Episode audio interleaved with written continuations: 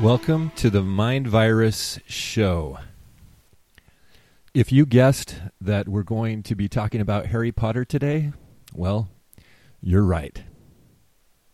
It's the morning of October 25th, 2022. I am Jordan Bruno, and Bobby Flood is out hunting.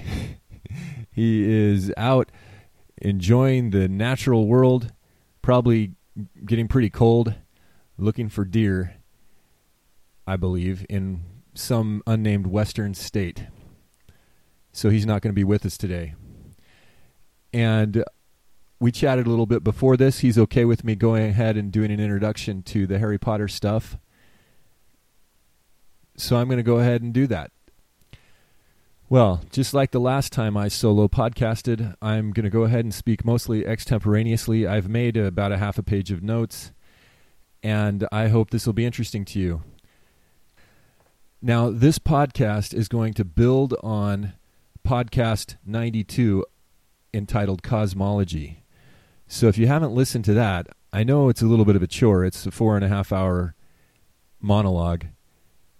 If you haven't listened to that yet, you might want to go back and listen to that for context, because I'll be assuming that you have listened to that podcast. And I'm going to build upon that ground as I discuss Quidditch and Cosmos. Yes, the title of this episode is going to be Quidditch and Cosmos.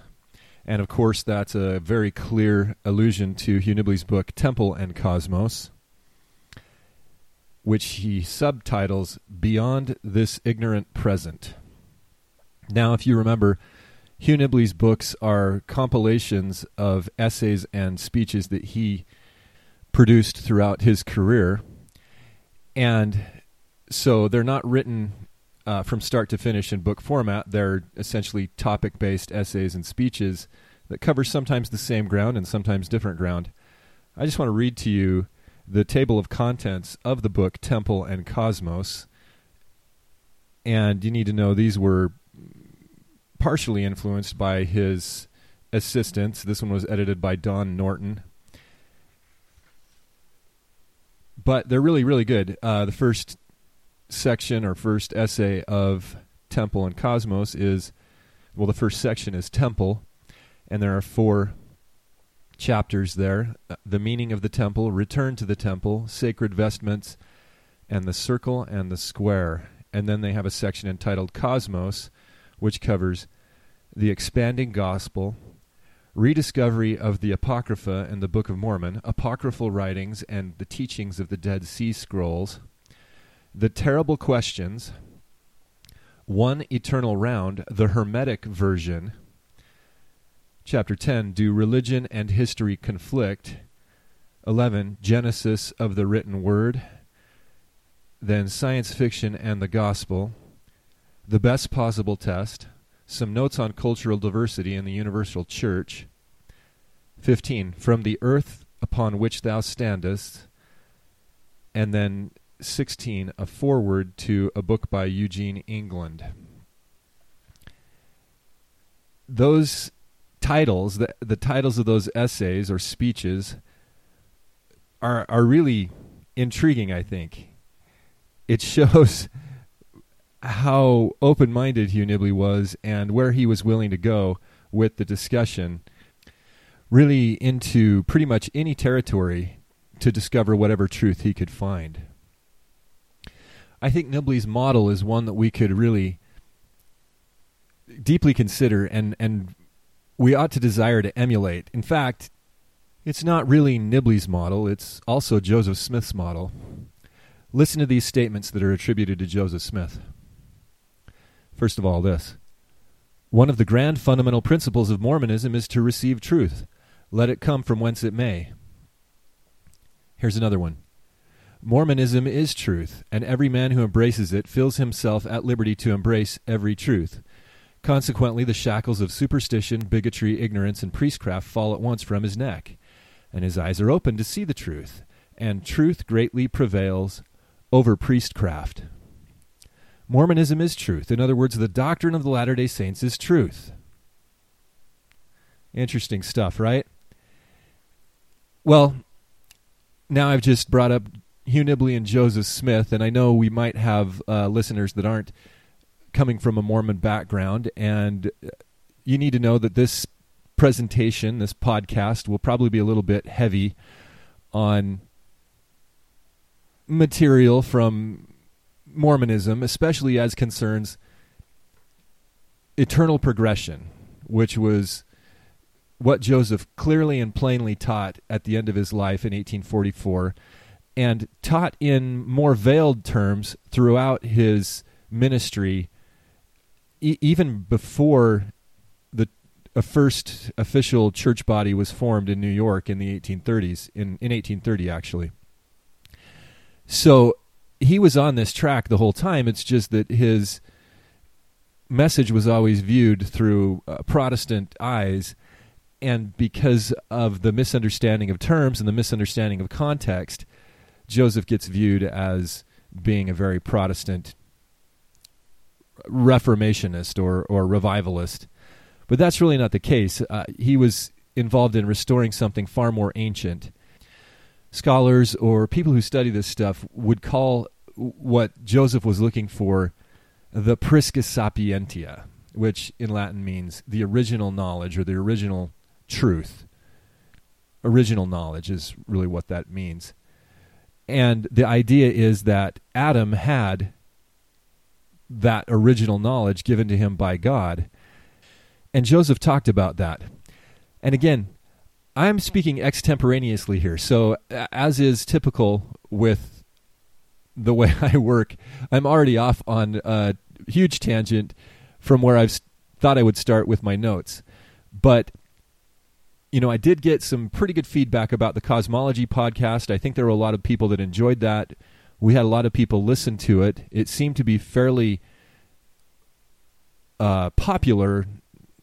Maybe that's the wrong word. It was fairly well listened to, and I'm not entirely sure because, you know, analyzing log files on the web is an imprecise science. It's kind of like playing horseshoes or throwing hand grenades. You know, close only counts in horseshoes and hand grenades, as they say. So I'm estimating that we had a pretty good audience for that podcast, which is interesting to me. It's exciting to me because I think this stuff really is exciting. I think this is these subjects are the resonant things we want to talk about in religious circles, but we are limited because of the dogmatic nature of our institutional structures.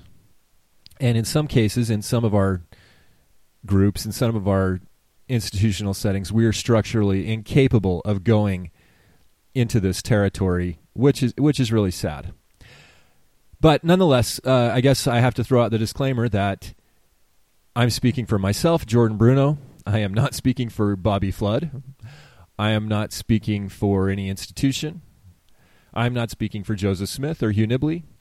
And in the case of Harry Potter, I am definitely not speaking for J.K. Rowling. This may or may not be her opinion. It could be way far afield from her opinion or her intentions as she wrote it, but I am what I see in these works that she produced or that she and her team produced is a retelling of the story of the cosmos in a very much more pure way, a much more correct or likable way than we've seen told, I think, in our lifetimes. And, you know, there are a few other bodies of work that I think might compare, but what's interesting about Harry Potter is that this story was the most widely known story of the end of the age of Pisces. If you consider that the age of Pisces ended in the year 2012 or thereabouts, you know, there's a range of time that a lot of people like to point to from the 1970s through to the 2010s. And there are others who believe that Pisces ends, you know, in 200 or 300 years. But you got to put yourself in the shoes of the ancient astronomers, the ancient star priests who would have been measuring the astrological or astronomical ages.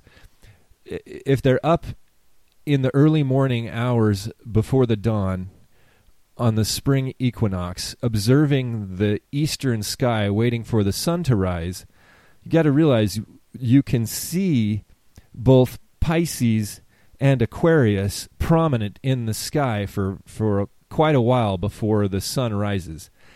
And Pisces, the two fish, make kind of a check mark, and the second fish is way out there overlapping with Aquarius.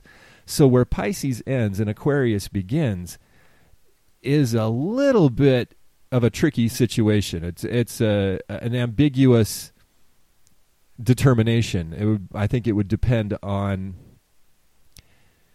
a person's subjective opinion. And we do see, though, that in the ancient world, we have evidences, especially the Mayan calendar, which everybody got all geeked out about in the year 2012. We do have evidences that the year 2012 was a big deal and may be the inflection point.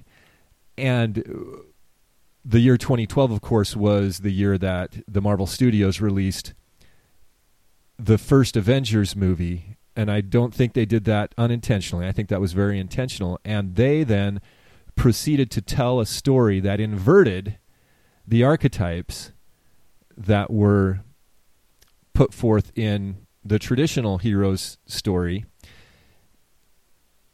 And now their narrative is perhaps the most widely known narrative of the New Age, the Age of Aquarius, and it's all inverted. Now, I haven't really gotten into a big, long explanation of all of that, and I don't really intend to today, but I guess I probably ought to stop and cover some of the main points. So those of you that have listened to the Cosmology podcast will be better informed about the main overview lay of the land here. If you haven't previously had these discussions with me before, I think it'd probably be helpful if I gave you some big picture overview of what I'm talking about there, and these concepts that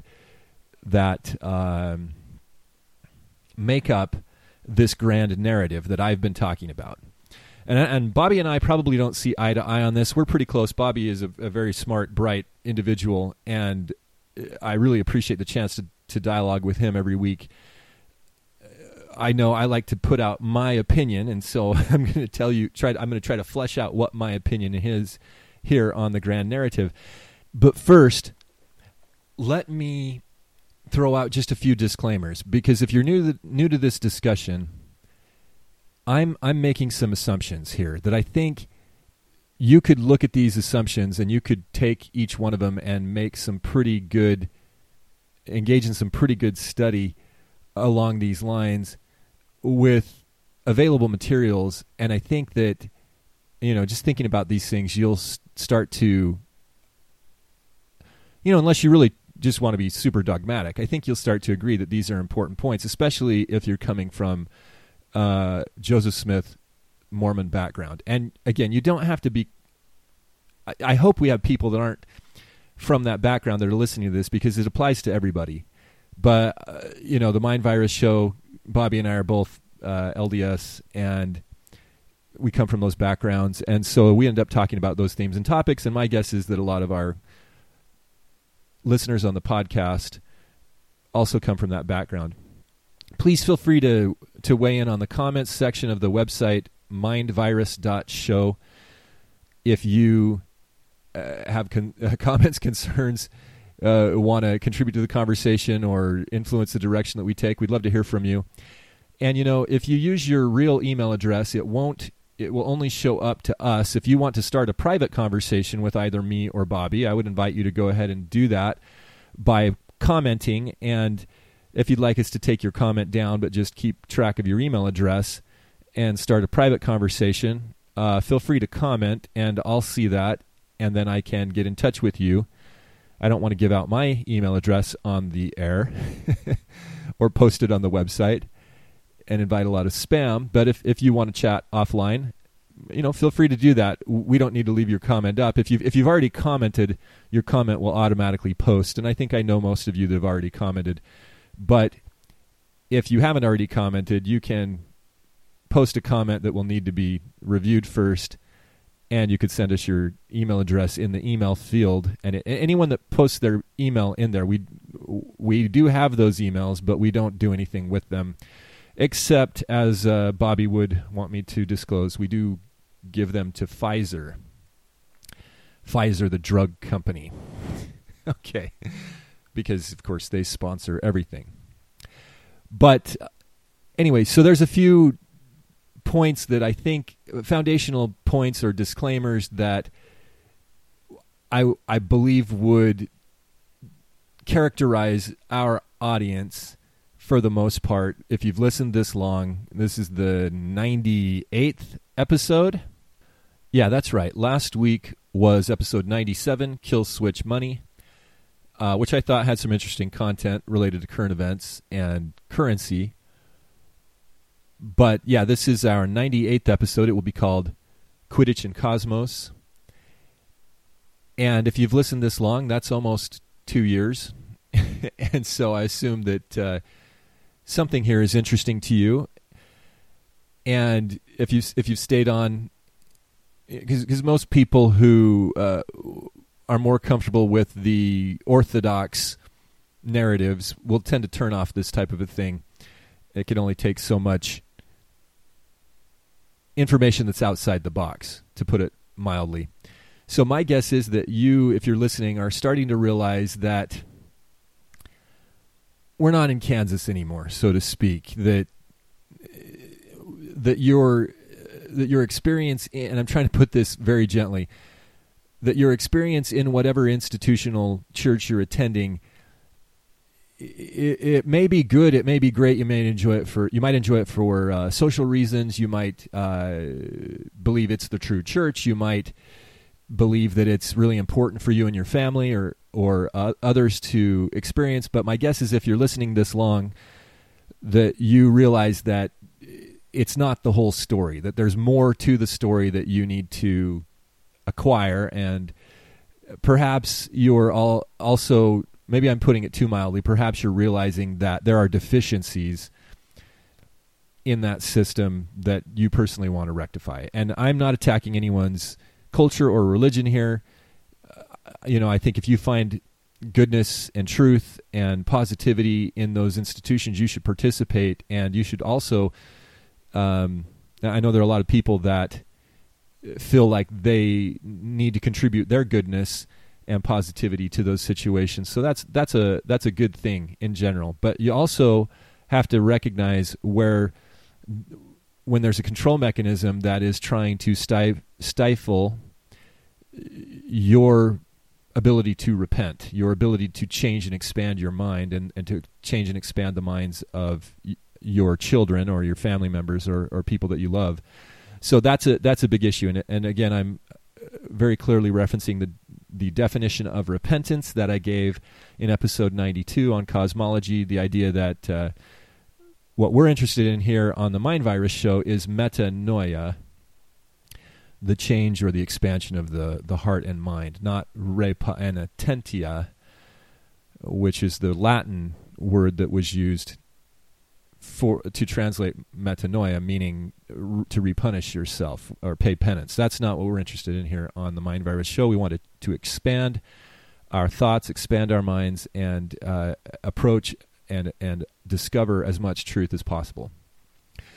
Okay, another thing that I think that you're probably comfortable with if you've been listening this far is the idea of polytheism. When I say polytheism, of course, I mean that you are probably open to the discussion of God the Father and God the Mother and God the Son as separate and distinct individual beings, and possibly a daughter goddess and other gods or angels or heavenly hosts who have a direct impact on this world. Now, if you're coming from the Mormon background, that shouldn't come as a huge surprise. It might be a little bit of a cognitive dissonance because we generally tend to tell each other that we are monotheists, that we come from this Judeo-Christian background of monotheism. That is technically not the case. In the last public discourse Joseph gave, which can be found at the end of Teachings of the Prophet Joseph Smith, he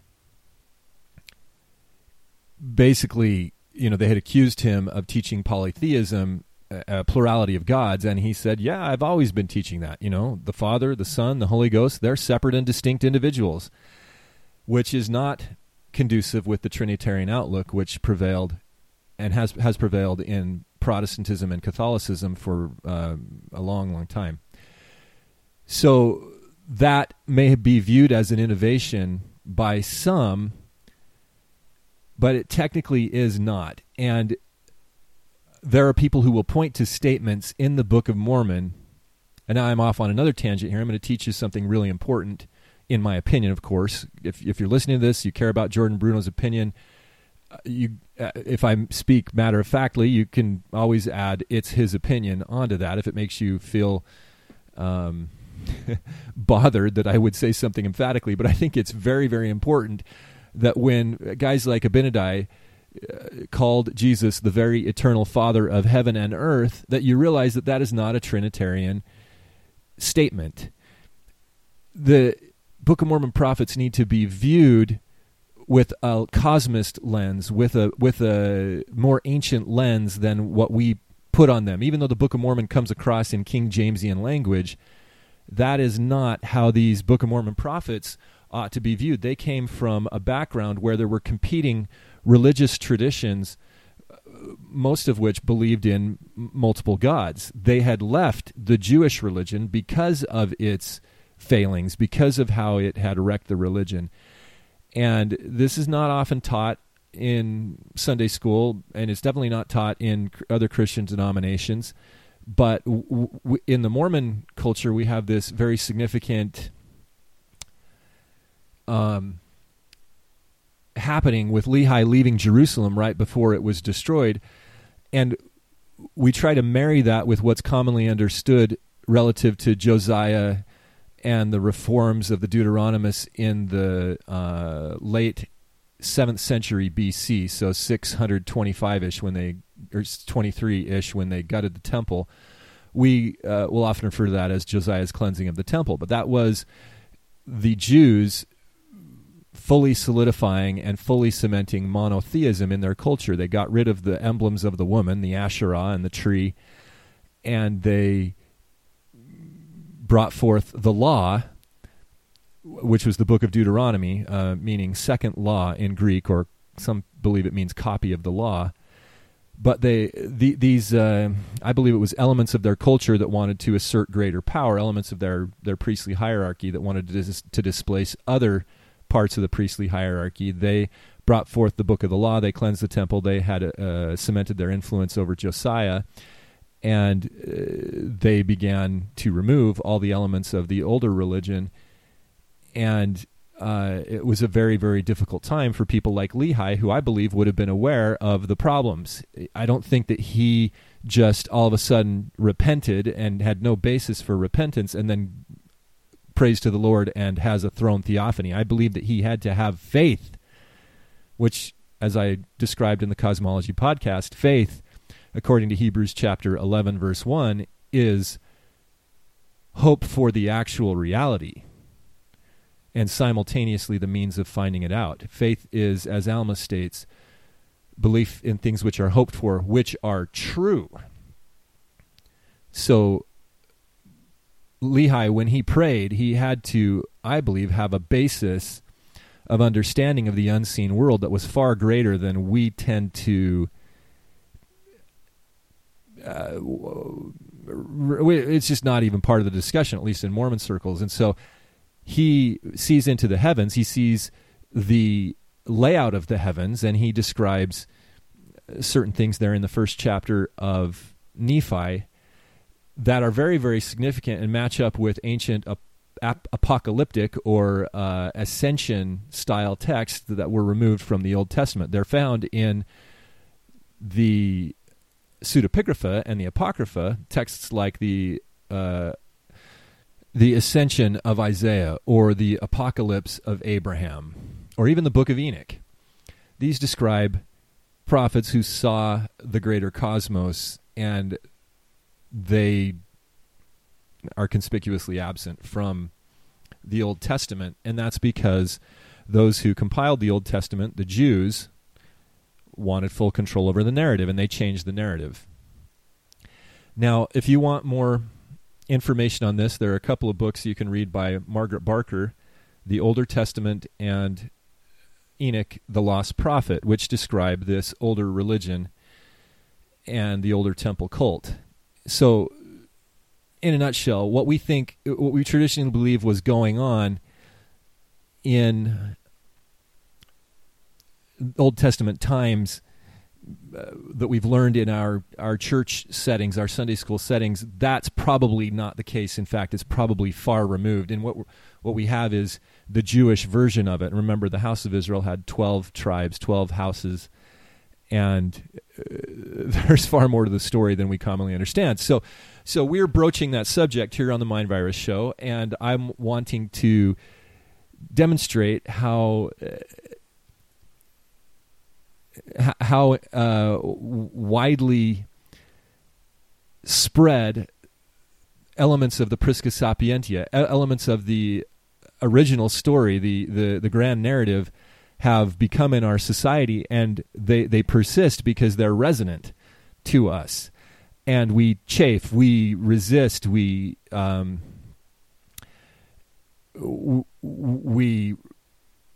guess cringe often is a good word for what you feel when you see a story that has hacked up the archetypes, that has destroyed the archetypes. This is, again, why the Star Wars stories, the most recent ones, the most recent big movies with Rey in them, didn't do so well, because they wrecked all the archetypes, and they wrecked the elements of the grand narrative and the hero's journey that are so important.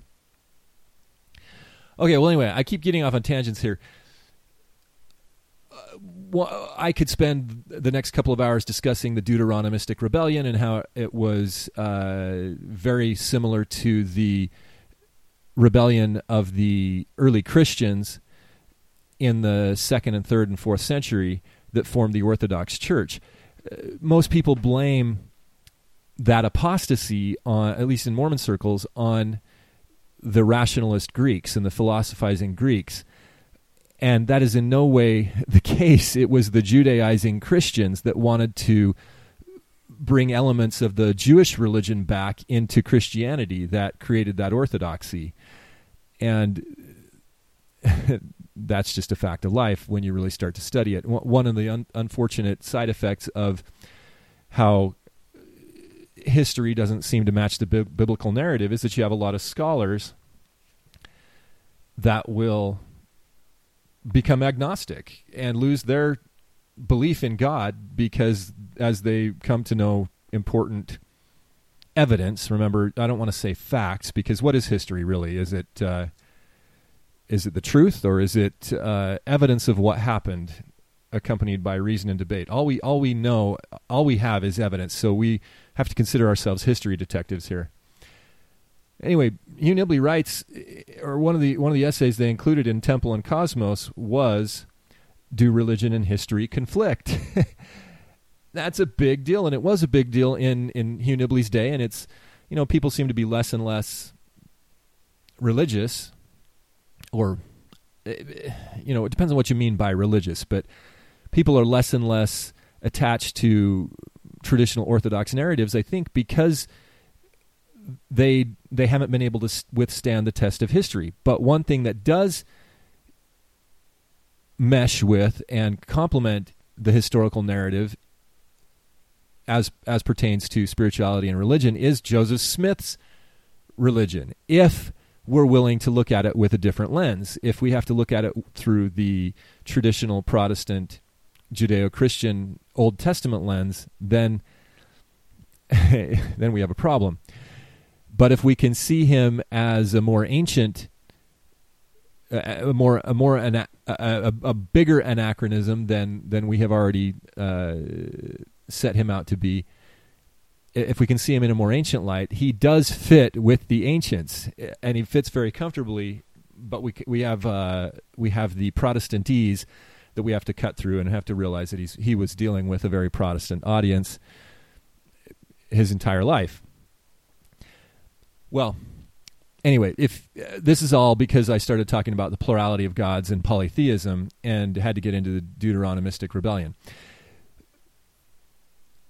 If you are open to the idea that we have a father god and a mother god, goddess, and a son and a daughter god and goddess, and other gods and goddesses, or other heavenly hosts or angels, however, whatever you want to call them, these would be the inhabitants of the heavens.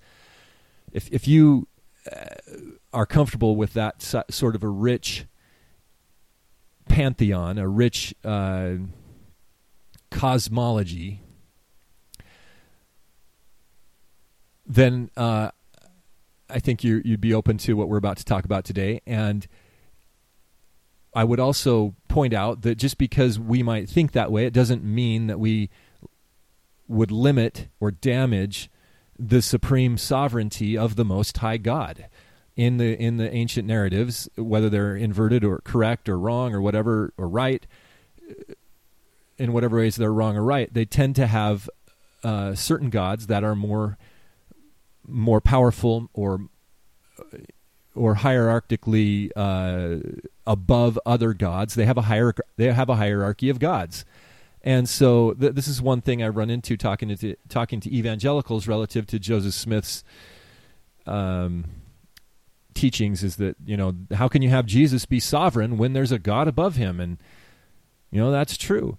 You can't have Jesus be the Most High God if there is a Most High God. And if you have to literally and linearly interpret the Bible, which may have been changed or might be misunderstood, then you're going to have a problem with that. But if you can imagine a situation where a king would bestow certain rights and sovereignty upon his son, the prince, who might bestow certain rights and dominion upon a son, you know, of his, or a subordinate of his, like Adam in the case of the lineage of, or I don't want to say lineage, but the line of authority from the father to the son to Adam, as relates to dominion over this world, which we discussed in the Cosmology podcast. If you can acknowledge that type of a social setup, then you can see that there is a sovereignty among the gods, and that God the Father, who has placed the ultimate confidence in Jesus Christ, his son, wouldn't have a problem with you saying that Jesus is supreme. In fact, there's an interesting passage in the Mormon scripture. It's in Helaman chapter 10, where God gives Nephi certain sovereignty or power, and he says, "Behold, thou art Nephi, I am God." This is chapter 10, verse 6. "I declare it unto thee in the presence of mine angels, that ye shall have power over this people, and ye shall smite this earth with famine and with pestilence and destruction, according to the wickedness of this people. I give unto you power, that whatsoever ye seal on earth shall be sealed in heaven, whatsoever ye loose on earth will be loosed in heaven, and thus shall ye have power among this people." And he basically gives him unlimited power, and the reason for that is, he says in verse 5, "I will bless thee forever. I will make thee mighty in word and deed, and in faith and works. Yea, even that all things shall be done according to thy word." So this is a very blank check. And the reason for it is, he says, "For thou shalt not ask that which is contrary to my will." So Nephi, the great prophet, Nephite prophet, the great leader of the faith at that point, in the Nephite narrative and history, he was that in tune, that at one with the heavens and with the gods of light, that God was willing to make that statement. "You will not ask anything which is contrary to my will. Therefore, whatever you say goes." So the idea that we're somehow damaging the sovereignty of the Most High God when we have multiple gods or godly beings or heavenly beings is a little bit silly in my opinion. We just have to have a less dogmatic reading and a more open mind to the idea that individuals can be godly, which is the whole point of Mormonism. The great reveal of Joseph Smith that you and I are of divine heritage and that we're on a journey of progression.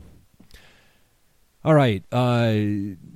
If you've considered all those things, you're probably willing to contemplate the damage that's been done by the monotheistic apostasies from Adam's religion. We talked about that a little bit. If you're willing to look at it through this lens, you can see that there may be significant problems in the Old Testament narrative and that parts of Scripture have been hidden or omitted or inverted because of iniquity. And so we have a lot of work to do to work out the problems and try to discover or rediscover, restore the truths that should be in Scripture, that are in Scripture, or that are hidden because of incorrect context, omission, inversion, whatever. You know, if we take all of those ideas that I've just laid out as true, then we have a great responsibility to go back and uncover what is right there before our eyes that we just can't see because it's hidden because of iniquity or because we won't consider narratives that are outside of the records that were left us by the apostate Jews. Okay, so if you are intellectually confident and comfortable considering sacred ideas, considering the grand narrative, with all of that in mind, let's continue. I'll give you a timestamp here. We're 37 minutes into this, and we're just barely starting to get into context. All right. So, in summary, the big question here is, if Joseph Smith was involved in restoration, it stands to reason that we can find evidence of the teachings elsewhere, right? And the big question is, what got restored? Was it the early Christian church as the Campbellites of Kirtland, Ohio, imagined it, or as the Protestants imagine it, or was it something earlier than that? Was it something polytheistic, something more unusual, maybe more Egyptian, maybe something more along the lines of the Book of Enoch, maybe more apocryphal? What about the Templars and their legends? What about the Greeks and the Romans? Is there room for those narratives or parts of those narratives in our understanding of the cosmos and of the religion of Adam, of the Prisca Sapientia? Well, we've talked a lot about the hero's journey here on the podcast, and that's something that we would attribute to Joseph Campbell. He talks about the idea of the hero's journey and the monomyth, which he attributes to a fellow named James Joyce. He wrote a book called Finnegan's Wake. Well, Campbell's book, The Hero with a Thousand Faces, is a pretty famous book, and it's taught in film studies at colleges, and a lot of film students have read it. And it describes this journey that it describes the elements that Joseph Campbell finds to be universal in all the myths and legends of the world, the religions, the ancient religions of the world. And so therefore he calls it the monomyth. And these are archetypal elements of this journey of this hero as he goes through a process of transformation, goes from his everyday world and has to cross thresholds, go through trials, go through a transformation through apotheosis, and then return. And the thing that bothers me about Campbell's overall big picture is that he's focused on microcosm, the internal struggle within a person. He talks a lot about psychoanalysis and analysis of dreams and how these things relate to every person and their problems with their own father and with their own mother and with their own sexuality and with their what they perceive to be their calling in life. This may be very appropriate in some ways, but I think he's stretching a lot. I think that myths and these ancient legends apply to a hero's journey, a universal hero's journey that is more macrocosmic in nature. It involves this cosmology that I described, or the narrative that I described in the cosmology podcast, where there was a war in the heavens and there were gods involved in this war, both good and evil, which resulted in our plight here in the world where we don't remember anything. And so the hero often, in the great narratives, the hero has to be awakened. And this is where Bobby would pipe in and say, "You're a wizard, Harry." Well, that's the whole point, is Harry doesn't know that he's a wizard. That's why coming-of-age stories are so effective at conveying these type of archetypes, because, and why they're so resonant, because we all have that problem. We've all forgotten everything. And if you consider yourself respectively Adam and Eve, as, again, if you haven't listened to that cosmology podcast, you should go back and listen to it for context, because I want to build on that right here and not have to cover the same ground. But when we're talking about temple theology, which is a ritual drama that teaches you about the cosmos, meaning the system of progression, of eternal progression, and where you're at in that story, you have to consider yourself part of the story. And we can all relate to being children and not knowing where we came from. And so Harry is a perfect archetypal protagonist, because he doesn't know his parents, and he's living with his aunt and uncle and his cousin, and they don't see in him anything redeeming, anything valuable, and he's essentially a forgotten child. But it turns out he's something far greater than that. In fact, it turns out that he's destined to battle the Dark Lord and overcome him and preserve their entire creation. So for Joseph Campbell to just kind of limit all these things to this internal microcosmic, and he doesn't necessarily do that, but that's the feeling of the book. This is, at the most macro level, the hero's journey. And when I say hero's journey, I mean Jordan Bruno's hero's journey, his version of it. It involves these elements that I'm talking about, which is a fall from grace. It involves a loss of memory, a degradation of the prior state. And then it involves Adam or Osiris or Horus or whoever, Harry Potter, to have to wake up. And there's always supernatural aid, as Joseph Campbell explains, but then they become cognizant of the reality of the world, and then they must go through the trials and go through the struggle and the apotheosis, but they have to fight the evil one. And the most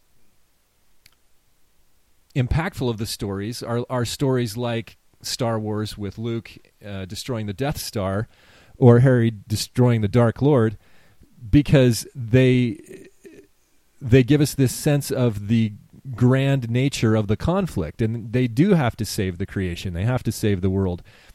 And when the stories and the archetypes are told in a more local setting, it's generally that the protagonist is able to influence his town or his basketball team, like in the case of Hoosiers, or in the case of Stranger Things, for example, they definitely are saving their own town, but it also relates to the broader cosmos, or the bigger world. Anyway, you can see how you can scale this down or scale it up, but it needs to be more than just an internal struggle. And that's important, because if there's one thing that Joseph Smith taught when he taught about the plurality of gods, and when he taught about the sociality that exists in the heavens, he was trying to explain that God is separate from us. Not separate in the sense that we're cut off from him and we just need to go back to that big ball of light, but he's an independent individual with an independent personality. He has character, perfections, and attributes. He is him. The Father is his own person, and the Son is similar but separate.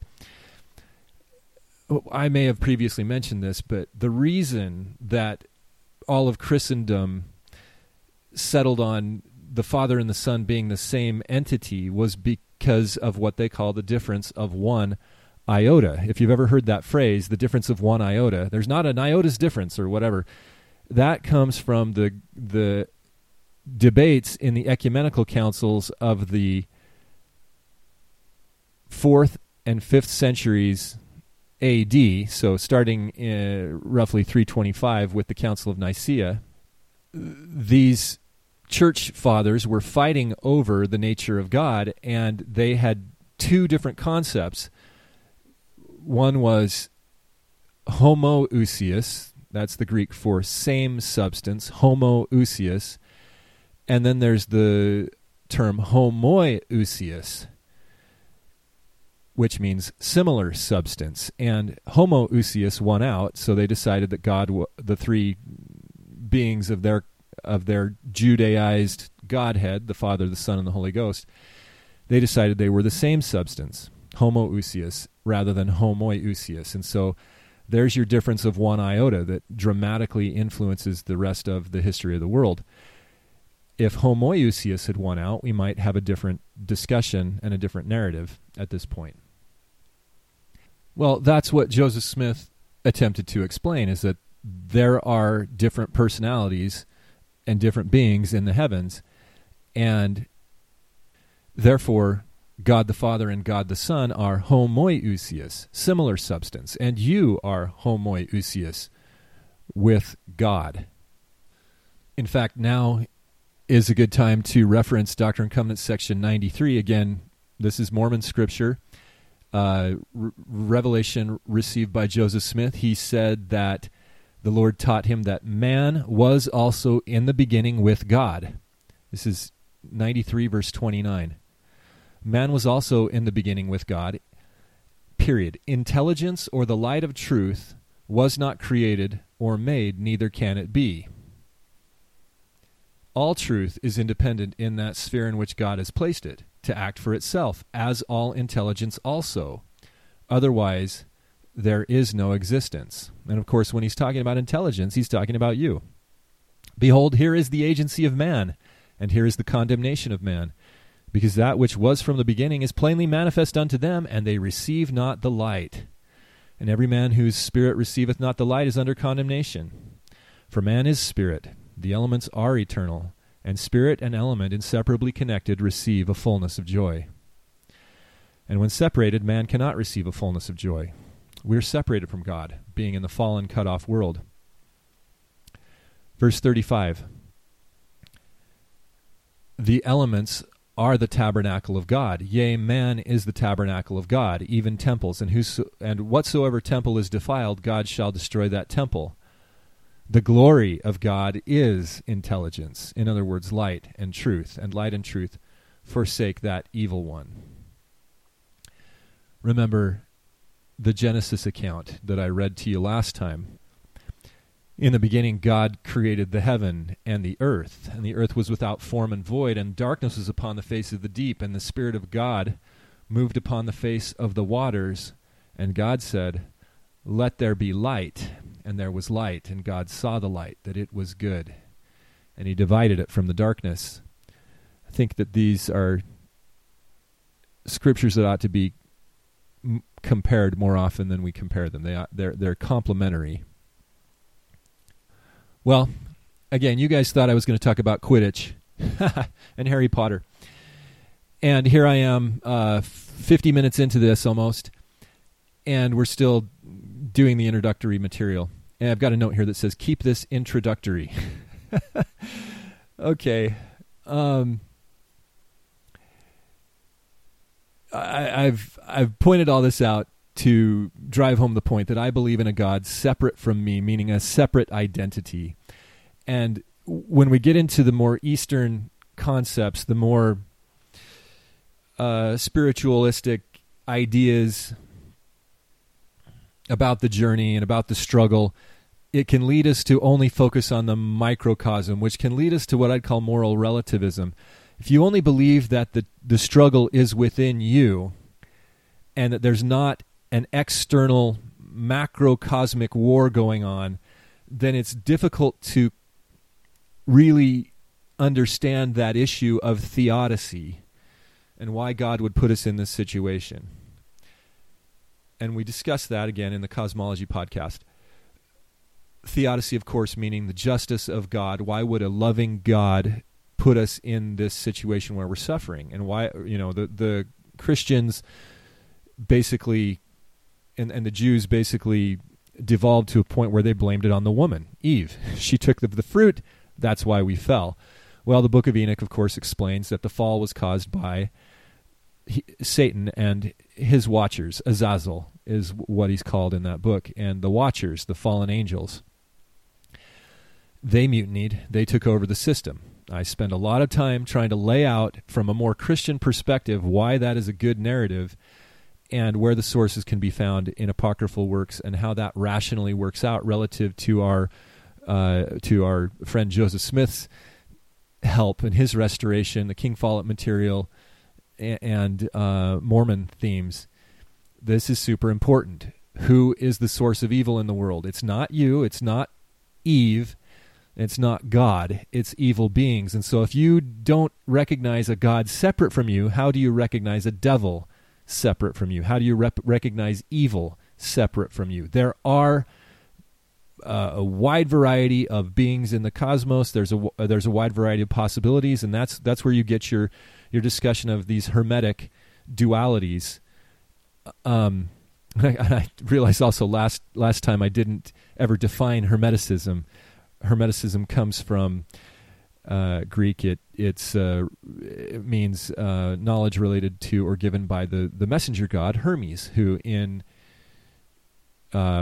Roman mythology is Mercury, and in Egyptian mythology he's Thoth, or sometimes called Jehuti, and in Hebrew mythology the messenger god is Enoch. Hence the Book of Enoch is of the utmost importance, and it's the most commonly referenced or most often referenced book in the Bible, in the biblical canon, that is not actually in the Bible. And hence Margaret Barker had a lot of material to draw from and to talk about this older testament, this older platform from which Jesus was teaching that is widely missed by Christianity. Okay, well, anyway, a God separate from you. If you can't have these personalities among the gods, then it all becomes internal, and then you fall to moral relativism, and then you can pretty much justify anything because once you have become enlightened... You know, it's just a struggle for the other people. They need to become enlightened, and nothing matters beyond this life, or because we're all going back to the big ball of light afterwards, and, you know, it's all good. Well, that is not the scriptural message. The scriptural message and the resonant message that we see in the great works like Lord of the Rings, like Harry Potter, is that there is a dark lord, and there are evil forces aligned with him, and the forces of light must battle those forces to save the creation, to save not just the micro creation but the macro creation. And as I described last time, again, I'll just say last time for podcast number 92, Cosmology, the narrative shows the narrative that was shown to the great ones, the great sent ones, was a cosmogony, meaning the creation of the cosmos, a cosmology, the layout of the cosmos, a titanomachy or theomachy, a war between the gods, a fall, a depraved fallen world. They tend to see Christ fulfill his soteriological mission in that he comes down and makes intercession for the creation and makes an at-one-ment for the creation. He reconnects the creation. Now, when I said that last time, I meant that he reconnected personally. It doesn't mean that our creation is connected. We're all cut off, and only through Christ can we reconnect. And then the final piece that these great ones end up seeing in their visions of all things is they see the eschatos. And that field of study is called eschatology, and the main feature of the eschatos is the destruction of this fallen sphere and the judgment or the resolution for the souls who are found in it. Okay, so there's our summary of the cosmology episode. And so when I say that I'm not enthused about the totality, even though I love a lot of what Joseph Campbell has written, even though I'm not enthused with the totality and the big picture message of the hero with a thousand faces, there's so much good in looking at comparative mythology and trying to figure out what good elements and truth we can take from it, that I don't want you to come away from this thinking that I don't like Joseph Campbell's work. I think he did a lot of great stuff. But what I just laid out, that is the hero's journey. That is what I think of when I say the hero's journey. You can start it in the heavens and then have the war and have the fall, or you can start it with Adam asleep on the earth having to wake up, which is normally where the stories start, and then they are told about through narrative or through an endowment type of a process, an initiation, as they go through trials and go through experiences. They then, meaning the protagonist, they have to learn about where they came from, and they have to learn about their parentage and their heritage and the nature of the conflict that they're caught in. That's the hero's journey. They encounter mentors. They often discover sacred implements. They level up like you're in a video game. They get powers upon powers, and they then they encounter the minions of the Dark Lord. And then they ultimately have to encounter the Dark Lord, and they must escape into either a higher world or a state of higher understanding and conquer the Dark Lord. And they need to receive divine intervention and greater light and knowledge and greater powers and greater weapons in order to do this. And that, in the end, saves their creation. It rectifies the situation. And they, through that process, become far greater than what they previously were. Remember how when the four hobbits return at the end of Lord of the Rings, they are viewed as super hobbits. They are taller. Pippin and Mary, I believe, when they drank the Ent water, they... Which one was it? I've got to go get out my Lord of the Rings. Anyway, one of them was taller. They were riding in on ponies, and they were viewed as godly by the rest of the hobbits, and they chase out Saruman, which is not in the that's not in the movies, but they rid their homeland of a usurper king, and they can do so because of their metaphorical apotheosis. They're having become godly. So this is a micro and a macro thing, and we definitely, on a micro level, we have to face elements of that journey, but you need to realize that your macrocosmic hero's journey will occur over eons. It started well before this world, started long ago in a galaxy far away, I don't know, and it continues on, and this is just a very, very important eon, a very, very important time, place, state, or element, or aspect of your progression, and it will go on, and it will be a great while, as again Joseph Smith said, it will be a great while after you've passed beyond the veil before you learn your exaltation. We have to go from grace to grace, from level to level, from place to place, from exaltation to exaltation, until we can dwell with those who dwell in everlasting burnings and sit down in glory, as he describes again in the April 7th, 1844 last conference address that he gave, that Joseph Smith gave. Okay. Wow. There's our context. We are an hour into this now, and we've set up the context. Now, I'm going to get to Harry Potter here really soon. I've got this note here that says keep it introductory, and you may be somewhat surprised by the fire hose here, but this is introductory material, and it does take a lot of time and careful, solemn, ponderous thought to really recognize that this is it, not what you've been taught, not the dogmatic stuff that you've been taught, but this is the stuff that's important, and it is the launching point. It is the kindergarten class, so to speak, it's the first year. It's the first year of Harry Potter. I'm going to get to that in a second. But this is the first year at Hogwarts. And this story tastes good. It tastes good. You may choose to differ. I know there are detractors out there. Again, I've reminded you that it's totally optional. You're listening to me because you want to, not because you're forced to. You don't have to believe anything I say. You should confirm this. You know, you should ask God. You should ponder on it. Whatever. Decide whether you think this is important material to learn. But I believe it tastes good. It's good doctrine. And I'm quoting Joseph. It might offend you, but I'm quoting him. And I'm saying these words for myself. I can taste the principles of eternal life, and so can you.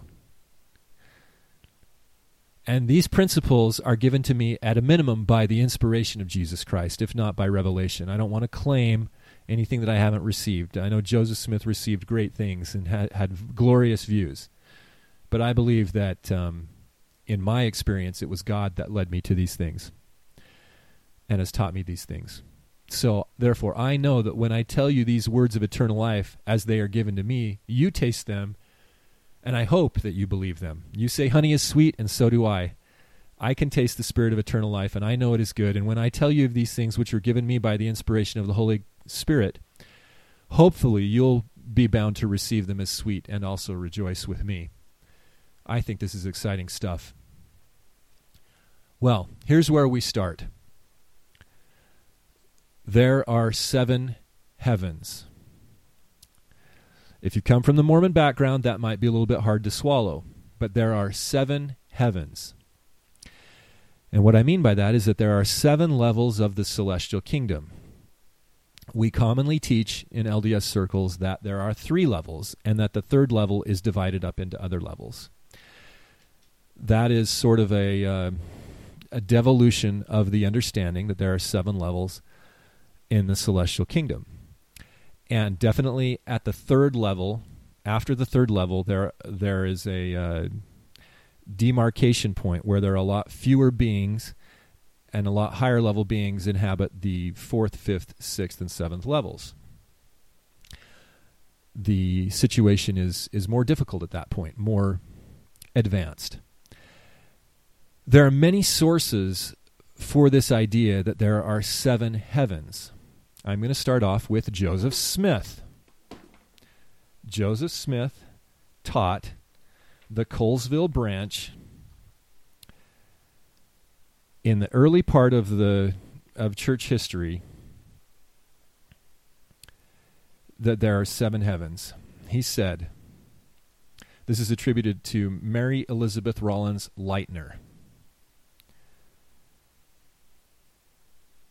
I asked, Brother Joseph, how do you know you yourself will be saved? To which he replied, I know I will. I have the oath of God upon it, and God cannot lie. He said that Paul the Apostle was caught up to the third heaven, but I know one who was caught up to the seventh heaven, and saw and heard things not lawful for me to utter. I believe you can find this in Joseph E. Taylor, Collected Discourses, Volume 1, and Orson F. Whitney, Conference Reports, October 1912, page 70. The Collected Discourse of Joseph E. Taylor, Volume 1, it was page 129. In the Documented History of the Church, it's 5:402, and then in a book called by Hiram L. Andrus, called They Knew the Prophet, page 24 to 25. The author that I'm quoting here has said that he has a copy of the letter given to him by a friend, which was the statement of Mary Elizabeth Rollins. Well, there you have it. Joseph Smith says there are seven heavens, and this should not be something we need to fight about because we believe in different levels of the celestial kingdom. Now we're going to talk more in detail. Well, first I'm going to tell you also, if you want to see other sources that describe seven heavens, you can look at the Book of Enoch, chapter 18. in the Book of Enoch, chapter 18, this describes Enoch and his ascension, and he says, "I saw the winds of heaven, which turn and bring the circumference of the sun and all stars into their setting. I saw the winds on the earth carrying the clouds, and I saw the paths of the angels, and I saw the end of the firmament of the heaven above, and I proceeded," meaning going up, "I saw a place which burns day and night," clearly this is the heavens, "where there are 7 mountains of magnificent stones, 3 towards the east, 3 towards the south. And as for those towards the east, one was of colored stone, one of pearl, one of jacinth, those towards the south of red stone, but the middle one," so here's your 7th one, "reached to the heaven like the throne of God, of alabaster, and the summit of the throne was of sapphire." Remember this when you see other prophets describing how they viewed the Lord and what he was standing upon. There's also an apocryphal writing called The Ascension of Isaiah. I believe we'd call that apocryphal, not pseudepigraphical. The difference between apocryphal and pseudepigraphical is that the pseudepigrapha is more Old Testament and apocryphal is more New Testament. But these are generally books that were omitted from the canon for various reasons because they didn't support the monotheistic viewpoint very well. They didn't support the limitations that the Judaizing Christians and the Jews prior to that wanted to impose upon the narrative. Okay, so there are 7 heavens. Now when I say heavens, I mean celestial kingdom. So let's talk about the word celestial. I'm going to read to you from the etymology dictionary. It's from the late 14th century. It's an adjective. It means pertaining to the sky or the visible heavens, pertaining to the Christian or the pagan heaven, from the Old French celestial. Celestial in French means heavenly. It can mean sky blue. It comes from the Latin caelestis, meaning heavenly or pertaining to the sky. It's from Kylem, meaning the heaven or the sky or the abode of the gods. It's interesting because in French, the word ciel means sky. And in English, the word ceiling, clearly comes from the word celestial or caelestis or kylem. All of you, wherever you are, unless you're outside, have a ceiling above you. And that should give you a little bit of a feel for how the ancients felt about the heavens. They're the place above. And as I explained in our cosmology podcast, we use what we can visibly see, or the great teachers used what we can visibly see to describe, as an allegory, to describe the system. So they laid it out and told us that the heavens were above us. Whether the kingdom of heaven is within us or above us is all dependent on the type of context in which we're talking about. But the allegory places the heavens above us in the sky. And therefore, we call it celestial. And therefore, we might modify our understanding of the plan of salvation and acknowledge that the heavens are the celestial kingdom. And that brings us to, and remember last time in the cosmology episode, I pointed out that a better drawing of the system would be to take the plan of salvation drawing and just omit everything to the left side of the celestial, terrestrial, and telestial kingdoms. That would be an appropriate cosmological drawing right there. We need to get rid of this, the stuff to the left, the pre-earth life, the earth, and the paradise and prison, because that all is encapsulated in the lowest kingdom, the telos, and I'm going to get to that in a second. And I explained to you in the cosmology episode that a harmonious cosmos would involve heavens and an earth, and that's where we get to Terra, the terrestrial kingdom. Terra, of course, means earth. And if I look up in the etymology dictionary the word terrestrial, it mean it's from a similar time period, the 14th century, meaning of or pertaining to the earth, from the Latin terrestris, earthly, on the land. Terra, earth, in Latin. So you have a heavens and an earth. In the beginning, God created the heavens and the earth. And the earth was without form and void, and the Spirit of God moved upon the waters. Well, it says the earth was without form and void, and darkness was upon the face of the deep. And the Spirit of God moved upon the face of the waters, and God said, "Let there be light," and there was light. I need to memorize that so I don't mess it up. Okay, but anyway, you can see what I'm getting at here is that we have we have an unnecessary complication in our, at least in our Mormon circles, we have an unnecessary complication of the cosmology. It limits us. We can't say that God, it's difficult to understand that God was upon high and that he condescended or descended down below all things, then he went back upon high when we have this linear time element broken out to the left. We also were with God in the beginning and came down from somewhere, either terrestrial or celestial, and fell into this world, and we must get back out and go back up, hence the term anastasis or resurgere, resurrection, means to be lifted up or to be stood back up. It's not necessarily about receiving the body that we have. It's about getting back out into the presence of God, getting out of the fallen world. So Terra, the middle world or the middle place, is the terrestrial kingdom, a kingdom of glory, a garden-like place where we don't have to deal with death and loss of memory like we do here.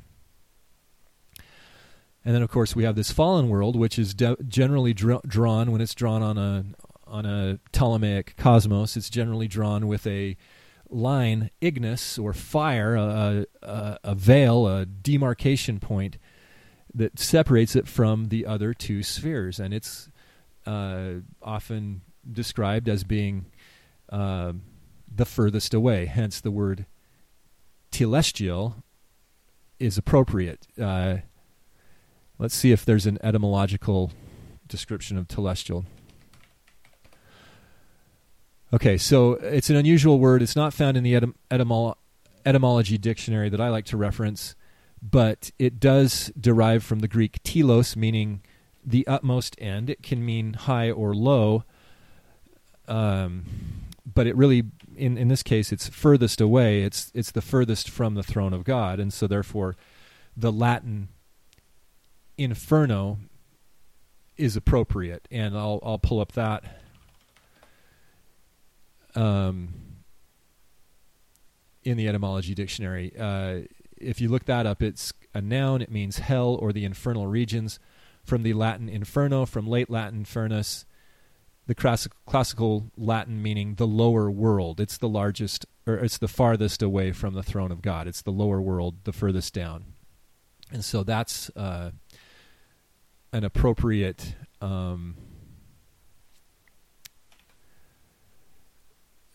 way to look at the layout of the cosmos. You have the heavens, you have the terrestrial earth, the garden earth, and you have the fallen world, which is cut off from the heavens. It's the inferno. It's the furthest away. It's the dead world, the region of the dead, according to the etymology dictionary here. And we, as I explained before, are the dead.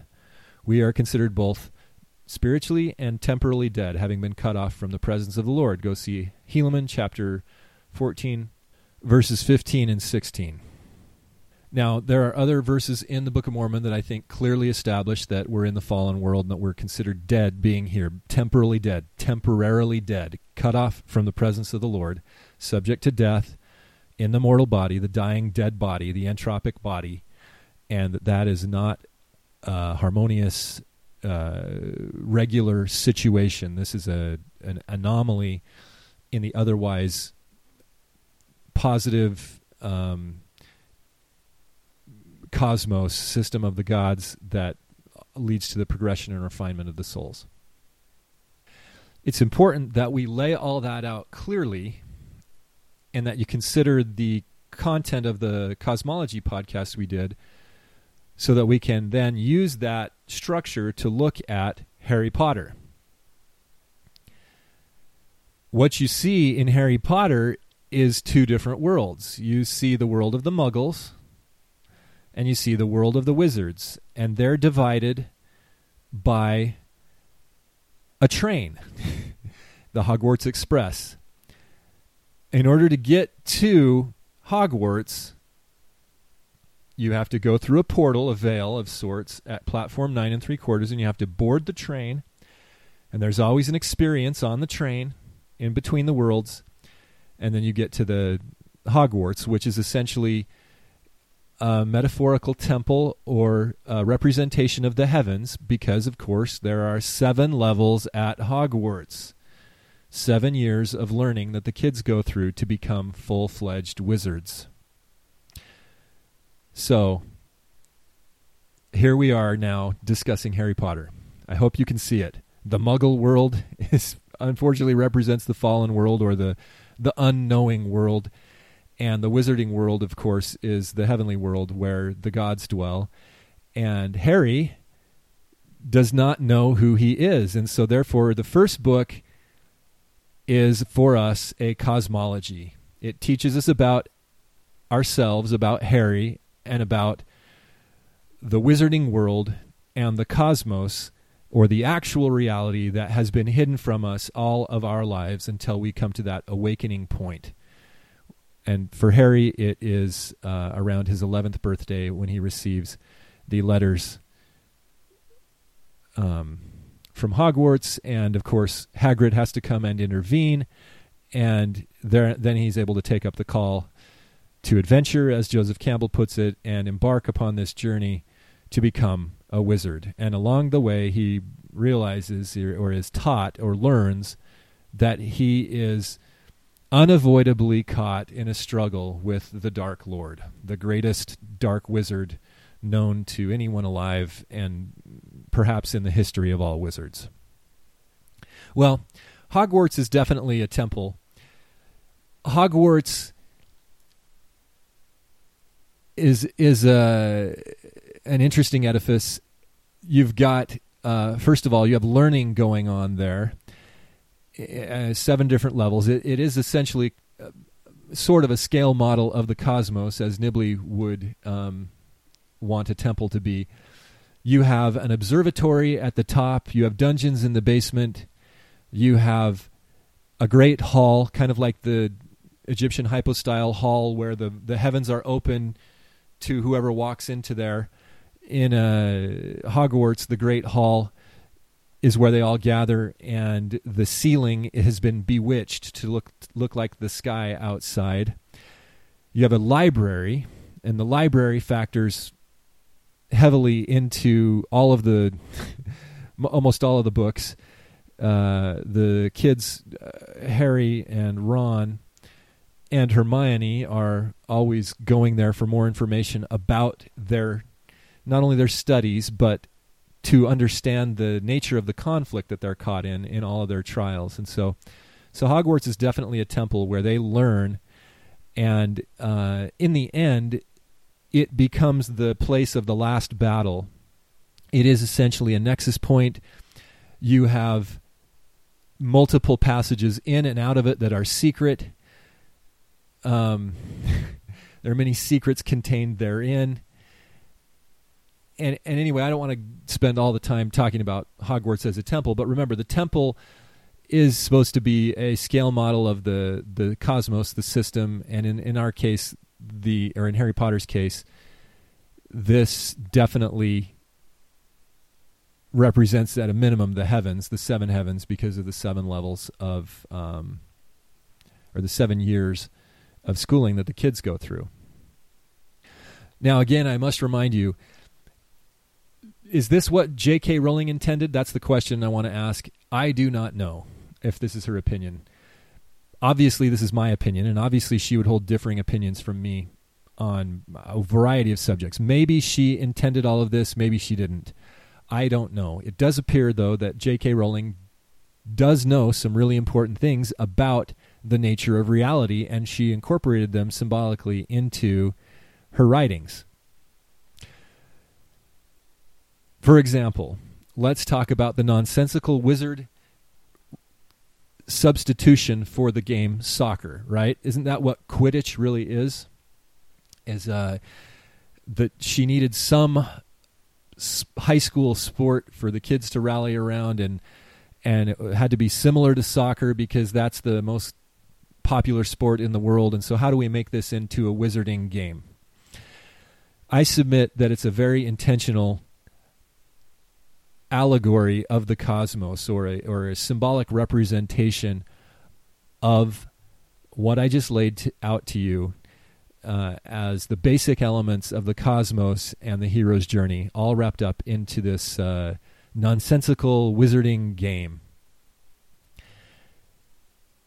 And by the way, again, this being the opinion of Jordan Bruno, I've done a cursory search over the years for people who hold similar opinions. I believe that you're hearing this first on the Mind Virus podcast. It's possible that after today's date, you'll start to see other evidences of people talking about similar concepts. I don't know. I haven't been able to find it. I haven't really gone out looking for it. This is my interpretation based on the symbolic language that I understand. But I think this is novel. I'm not drawing this from anybody else except for the sources that I've referenced and putting this together. I think it's incredibly exciting and interesting, and it says a lot. But, you know, I could be wrong. Take it for what it's worth. Quidditch. I did do a little bit of looking as to whether that name means anything. I believe in interviews that J.K. Rowling said that she spent a lot of time trying to come up with a name for this wizarding soccer or football, whatever you want to call it. They call soccer football everywhere in the world except in the United States. So it's really football, right? It's played with your feet. American football is played with your hands mostly. At least that's what you do with the ball, is you throw the ball, run the ball, and rarely do they kick the ball. Well, my understanding, based on what I read, was that she spent a lot of time just trying to come up with a good name, and she settled on Quidditch, and it doesn't really mean anything. But let's look at the form and the function and the symbols of the game. Now, on each side you have 7 players. There's our number 7 again. But look at this. You've got 1 seeker, 1 keeper, 2 beaters, and 3 chasers. Now, 0, 1, 1, 2, 3 is the beginning of the Fibonacci sequence. And if you watched the Da Vinci Code movie or read the book, you know when they find the old secret keeper, Jacques Saunier, who has been shot and posed himself on the floor of the Louvre and has written all kinds of secret messages around himself. The first thing they discover is that he's written the Fibonacci sequence, which is a tip-off that there's greater knowledge or hidden knowledge around. And so it's interesting that when we look at the layout of the composition of the players of the game Quidditch, we find the Fibonacci sequence there, and we find that there are 7 players on either side. Now, Quidditch is played on an elliptical pitch, an elliptical field. It's sort of reminiscent of heavenly orbits, and what you see is that the players are looping back and forth, around and around on this Quidditch pitch. And so they are engaged in progression through this cyclical, circling, spiraling motion, which again is very appropriate if you're into archaeoastronomical mythology and teachings like this. And clearly J.K. Rowling is. Have to give a shout out to a friend who pointed this one thing out to me. I knew she's into the astronomical stuff. One of the big tip-offs is Sirius Black in the third book. Sirius is, of course, the name of the brightest star in the heavens, which is it comes up just after Orion in the night sky, and it's part of Canis Major. It's called the Dog Star, and of course, Sirius Black can transfigure himself into a big black dog. Thank you, unnamed friend, for reminding me of that. That is a really important tip-off that Rowling is incorporating archaeoastronomical mythological themes. And so here we have the Quidditch pitch, which reminds us of the heavenly bodies cycling. And if we know anything about the Ptolemaic cosmos, which I've, again, laid out for you today, there are three different main spheres or main degrees of glories, regardless of the levels within them, and those are celestial, terrestrial, and then the fallen world, telestial. And at either end of the Quidditch pitch, and it's really cool how they depict it in the movies, so if you've seen the movies, this will be interesting to you. They have three hoops, three circular hoops, all at each one is at a higher level than the next.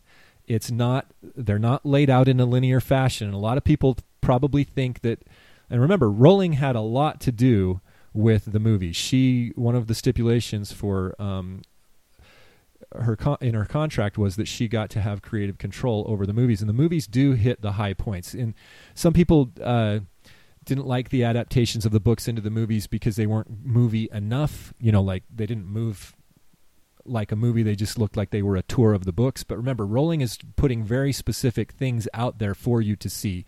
So she hits these high points of cosmology in the movies as well. And when they show you the layout of the Quidditch pitch, you see these three staggered hoops. Each one is higher than the next.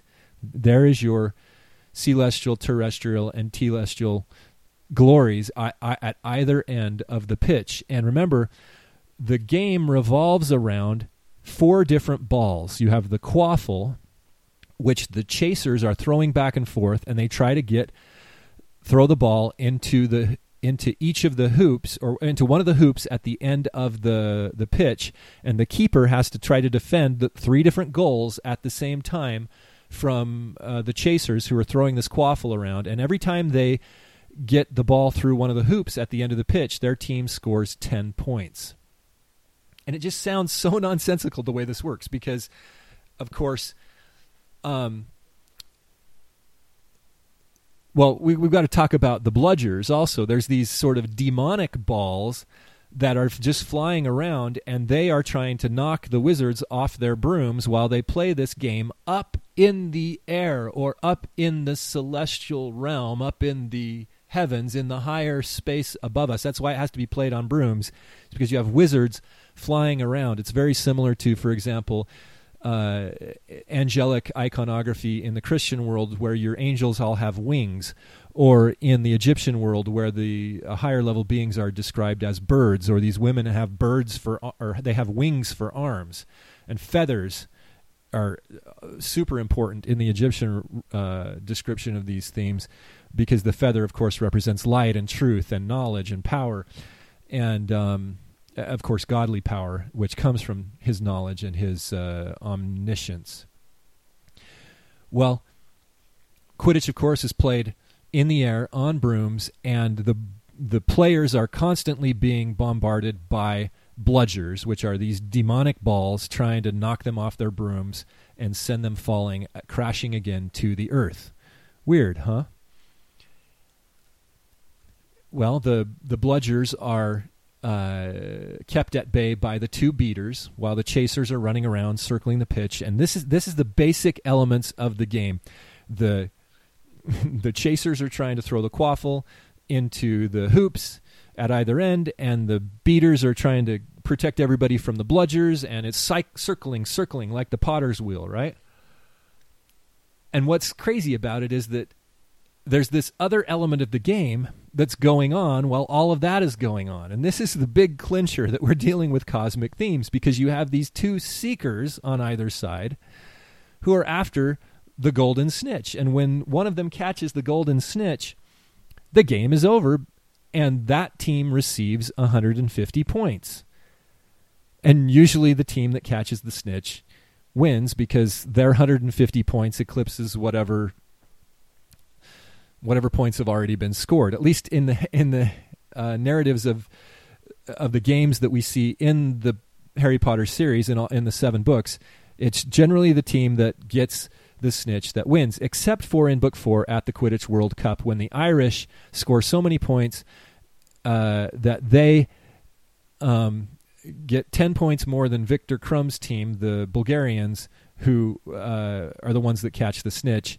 Victor Crumb catches it, of course. And it's a big mess of a game. There's a lot going on, and you're left to wonder whether Victor Crumb knew that they were behind that far when he caught the snitch, because otherwise, why would you even catch the snitch if your team's behind by more than 150 points? Because, of course, the goal is to win, and when you catch the snitch, the game is over. Well, the point here is that what we have is a seeker seeking the snitch. And the golden snitch is a little tiny golden ball with golden wings, or a silver and gold ball with golden wings. And it flits all over, and it's mysterious, and it's hard to see, and it's hard to catch. And when you see it, you've got to go after it immediately. And, of course, the winged sun disc, which is what this golden snitch represents. If you look at it, you've got a little disc there with wings, a little ball with wings. The winged sun disc is one of the most significant symbols of wisdom in the history of the world. The winged sun disc is seen all over in Egypt. It's a symbol of the mother, Hathor, and of Isis, the women, who are the wisdoms. Of course, I guess we've got to talk a little bit about wisdom. Wisdom, of course, is a feminine word. It is a representative of the women goddesses, of the feminine female divinity. And, of course, it's something that is always lost. It was especially lost to the Jews. If we read Deuteronomy chapter 4, verse 6, we find that after the conspirators had brought forth this new copy of the law, or this second law, verse 5, they're instructing them, I have taught you the statutes and judgments, even as the Lord my God commanded me. This is the law of Moses stuff, the stuff that caused them to not recognize their God when he came among them, and to kill him, to crucify him. I've taught you these things, that you should do so in the land whither you go to possess it. So these are things that are going to keep the people in possession of their land. He says, therefore, keep this law, keep them and do them. For this is your wisdom and your understanding in the sight of the nations. Let that sink in. The Jews replaced wisdom with the law. They said, this law will be your wisdom and your understanding. This is a huge problem. And it's one of those things that Margaret Barker spends a lot of time on, showing us how they changed the religion from a more colorful, bright, spiritual discovery of self and discovery of the gods, involving the mother and daughter goddesses and this divine feminine aspect, into a religion. They changed it into a religion where they were focused on law, and it devolved to a point where they, can only take so many steps on Sunday. You can't spit, lest your spittle plow the ground and cause something to grow. I mean, it gets to be really ridiculous. I mean, no offense to anyone out there who likes that stuff. I just prefer this other narrative, and I prefer wisdom and spirituality over this rote legalistic structure. Well, wisdom is the English word that relates to the Greek Sophia. Sophia is the word for wisdom in Greek. In Hebrew, it's chokmah. And, of course, we have this interesting word philosophia in coming out of Greek. And so it would be very obvious that the Judaizing elements of early Christianity would want to pin the evil upon Greek philosophers, people who love wisdom, rather than admit that they are reincorporating elements of the Deuteronomistic rebellion in the way they set up the Christianity in the first few centuries after the apostles died. Well, wisdom is very important. Let me just read to you a little bit from Hebrews chapter 3, verse 13. Happy is the man that findeth wisdom, and the man that getteth understanding, for the merchandise of it, it's feminine, the merchandise of her is better than the merchandise of silver, and the gain thereof than fine gold. Here they get it right. She is more precious than rubies. Of course, I'm reading from the King James. She is more precious than rubies, and all the things thou canst desire are not to be compared unto her. Length of days is in her right hand, and in her left hand riches and honor. Her ways are ways of pleasantness, and her paths are paths of peace. All her paths are paths of peace. She is a tree of life to them that lay hold upon her, and happy is every one that retaineth her. The Lord, now this could be meaning the Son or perhaps the Father, because remember the Lord, Adonai, the Yahweh, this is the word Yahweh. Everything got boiled down into one God here as best the revisionist scribes could make it in the texts that survived. So this is probably, it could be talking about the Son, it could be talking about the Father. But the Lord by his wisdom hath founded the earth, and by understanding he hath established the heavens. And if you look at our world being cut off, being owned by Jesus himself, who was given dominion over the world. He's the true king of creation, the only one who can make restitution for it because he's the rightful heir for it, and he gave dominion to Adam. This is why when Abinadi says that Jesus is the very eternal Father of heaven and earth, he is very correct and very in sync with this ancient perspective, because Jesus is the very eternal Father of this earth and its cut-off heavens. He is the owner of it, and he is the one true God of it. Doesn't mean that the Father isn't sovereign and that there isn't a Father. It's just that technically he is the Christ, the anointed one, the one anointed, the symbolically, the one that's given dominion, and the one that's given power over it, and he, of course, delegated dominion to Adam, which created the conflict, or was part of the conflict that we discussed in the Cosmology podcast. And, of course, the Lord, by his wisdom, or by wisdom, however you want to put it, hath founded the earth. So who else participated in creation of the earth and the heavens? Wisdom. Very, very important. Who wins the game of Quidditch when they catch the snitch, the symbol of wisdom, the winged sun disk, the symbol of the woman and her son? Who wins the game? The seeker does. The game's over when they capture wisdom, when they catch it. If any of you lack wisdom, well, you should ask God, who won't get on your case, won't upbraid you, won't criticize you for asking, but gives liberally to all men. And of course, ask in faith.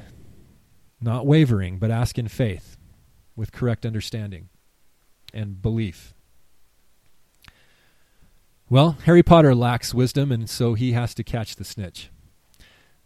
And there you have it, Quidditch. A clear metaphor for the cosmos and the problem we all face, lacking wisdom. There's more in the book the first book, and I'm just talking about the first book today for the most part, there's more in the first book that is really, really important. I'm not going to get too much into it, but Harry begins to get an understanding of the theomachy, the titanomachy, the war between the gods. He very early on is gets these hints about a conflict and an evil force wanting to usurp control. And that's told through the story of the Philosopher's Stone. It may come as news to you, but in England, the first book is not called the Sorcerer's Stone. It's called the Philosopher's Stone. And that's very important because it all revolves around this MacGuffin, this Philosopher's Stone that the wizards are able to make through an alchemical or a potion-making process. And that stone allows whoever has it to brew a potion called the Elixir of Life, which gives whoever drinks it immortality or eternal life, okay? And also allows that person to turn any base metal into gold. So they can make they can become rich, right? It's all about being that's what alchemy is all about, right? Is to get gold, right? Not so. Let me read again here from the Old Testament. And I know I rip on the Old Testament often, but there are a lot of good things in there. Who may abide the day of his coming, and who shall stand when he appeareth? For he is like a refiner's fire and a fuller's soap, and he shall sit as a refiner and purifier of silver. He shall purify the sons of Levi, and purge them as gold and silver, that they may offer unto the Lord an offering in righteousness. That's Malachi chapter 3. There's our most alchemical passage in the Bible. Well, at least the most obvious alchemical passage that we're refining gold and silver, or in the case of the Philosopher's Stone, turning base metals into gold and silver. So, of course, that is an analogy for, or a symbol for eternal progression, for taking a person like me who would be considered lead, dead, corrupted, and turning me into gold, or you into gold or silver. A more desirable, godly element. And if it weren't obvious enough, J.K. Rowling incorporates a man named Nicolas Flamel into the discussion about the creation of the Philosopher's Stone in the narrative of Harry Potter. And Nicolas Flamel was a real 14th century French alchemist. And so she's giving us some really strong hints here as to what type of material she's embarking on. Of course, the whole conflict of the book is that Harry and Ron and Hermione catch wind of this plot to steal the sorcerer or the Philosopher's Stone. Again, philosopher is a far better. I don't know why they had to change it for the American. For the American market, but they do stuff like that. It would be great if we could just call it the Philosopher's Stone like it really is. But I guess it's not dark enough or evil enough. And one thing that kills me about the Harry Potter series is that a lot of the Protestant crowd wants to say that it's evil because it's dealing with witches and witchcraft and wizards and magic and stuff like that. That's really unfortunate, but it does keep perhaps the tire kickers and detractors at bay. I find it interesting that Halloween factors heavily into these books. There's always something interesting happening at Halloween, and they have a Halloween feast at Hogwarts, and that's all they do. They have a Halloween feast. They don't celebrate evil. They fight against evil. They fight against the dark arts. And our celebrations of Halloween in our mainly Protestant American marketplace world, they've really devolved into this celebration of evil. There's a lot of money in haunted houses and horror type of experiences and horror movies, and it gets really, really dark. The Harry Potter series is, although it's serious, although there's a lot of darkness in it, it's it's incredibly good because they're battling the darkness. The protagonists are good characters. They're good people. They're beings of light. And in the end, Harry goes through this Christ cycle, this Christ hero's journey cycle, as he goes through his 7 years of experience, and he has to sacrifice himself for his for the creation, for his friends, for his family. He has to be willing to give up his life in order to have power over the Dark Lord. It's very similar to Aslan in C.S. Lewis's Chronicles of Narnia, where he allows the bad guys to sacrifice him on an altar, and he comes back stronger than ever. So it's a dilemma. It's a conundrum. We don't find a lot of people talking about this, and we find certain segments of the Christian world wanting to burn this book, I guess, or limit people from it because it uses the metaphor of this wizarding world, and they see that as dark. And then and it makes us kind of hypocritical, right? Because on the other hand, we celebrate darkness every Halloween, and that's not the way it's depicted in the books at all. Well, the Philosopher's Stone is, of course, our symbol of the cosmos all in one, or of at one with God, depending on how you want to look at it. It, again, gives you eternal life and can refine metal into gold. And it's definitely a real alchemical symbol that was used in the early Renaissance, the Middle Ages. And Nicolas Flamel is a real person and a real historical figure, and clearly there's symbolic meaning here in this book.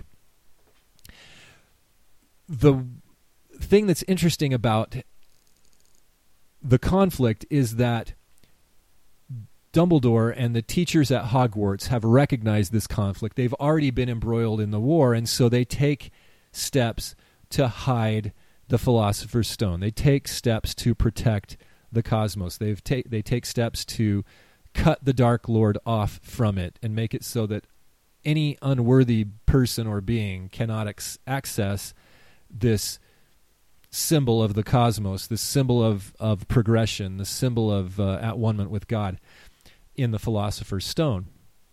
And they set up a series of trials that protect the stone. And here again we have another iteration of symbolic structure showing us that this is a cosmological endeavor. If it weren't obvious, we encounter Cerberus in the form of Fluffy, Hagrid's pet three-headed dog, this huge dog that guards the entrance to essentially a trap door down into the lower reaches of the castle where they've hidden the Philosopher's Stone. Well, Cerberus in Greek mythology is often referred to as the Hound of Hades.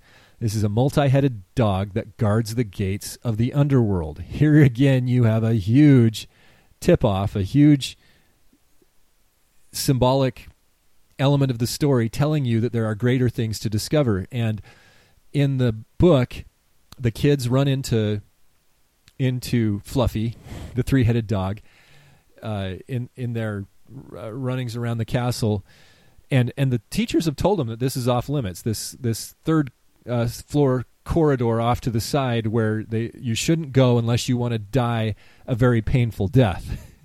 Okay, that's the way Dumbledore describes it. You're going to die if you go through there.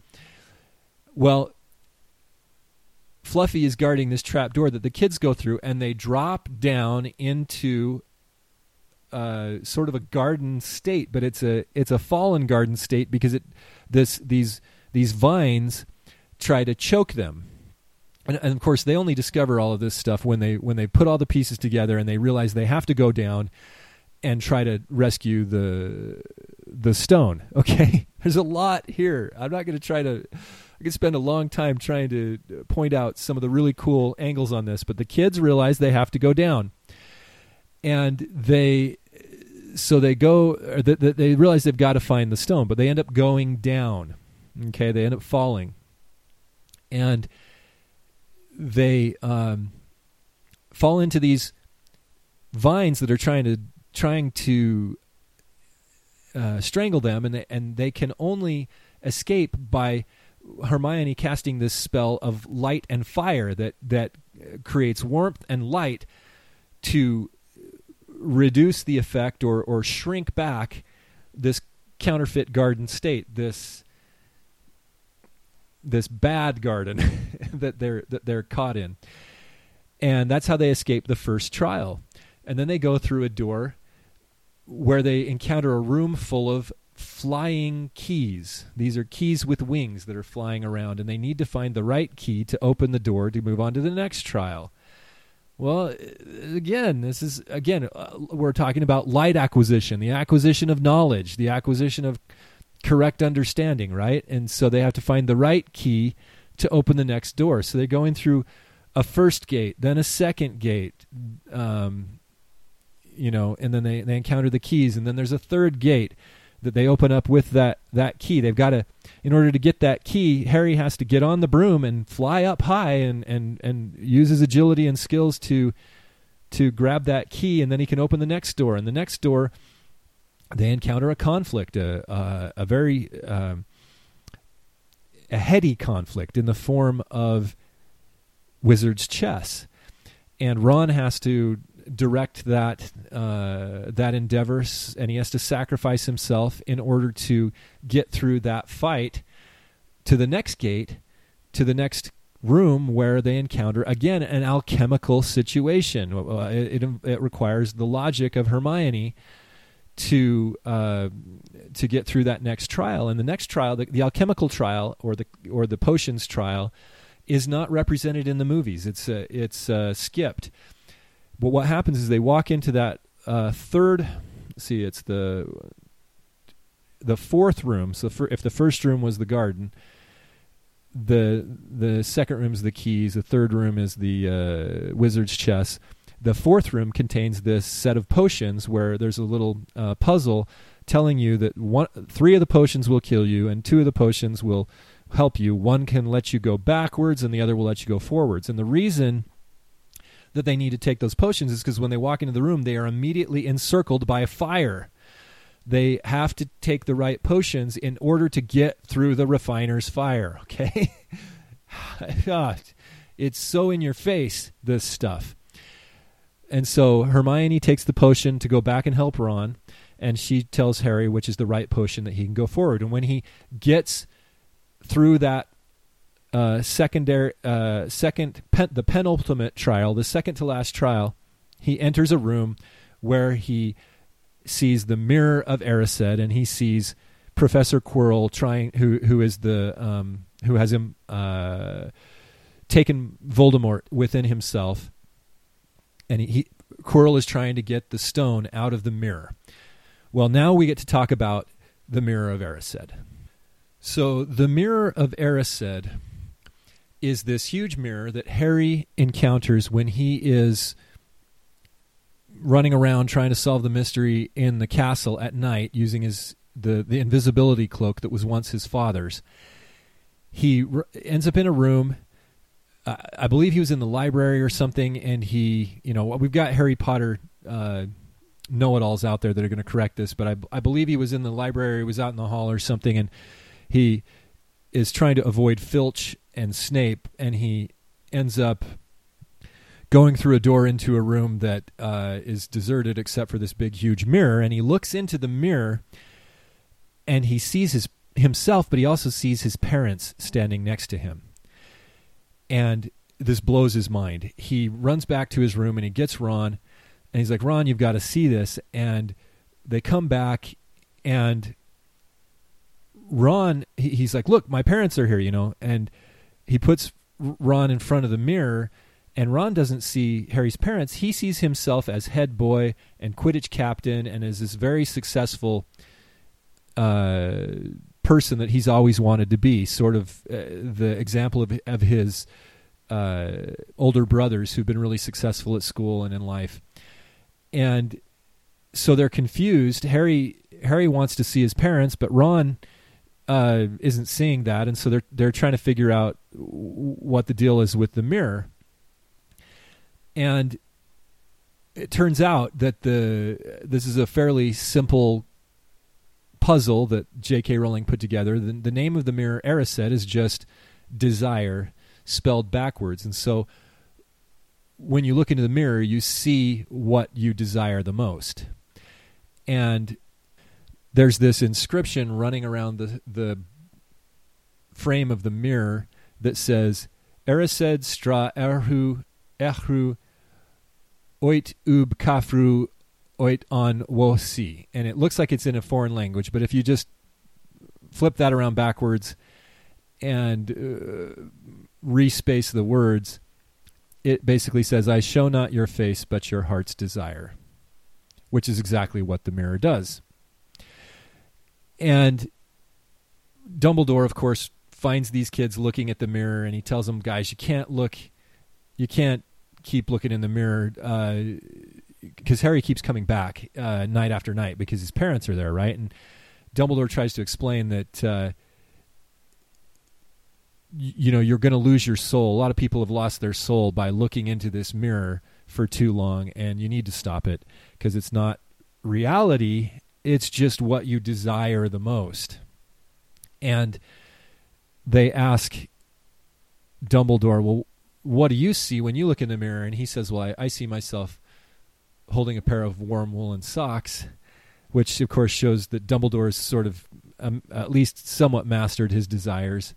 And he goes on and explains that the happiest man on earth would look into the mirror and see only himself exactly as he is. Dumbledore tells Harry that it does not do to dwell on dreams and forget to live. So again, this metaphor, this motif here, this type, this symbol, this shadow, it's telling us something about reality and our desires. This is a very, very, very hermetic or esoteric symbol. Of course, I think I mentioned before that one of the hermetic mottos or dictums is gnothe se auton. Gnothe se auton, meaning know yourself. And this is clearly an element of the story that's trying to remind us of that idea. And Dumbledore has astutely hidden the Philosopher's Stone in the mirror, and therefore, because Voldemort's desires are not pure, he cannot obtain the stone.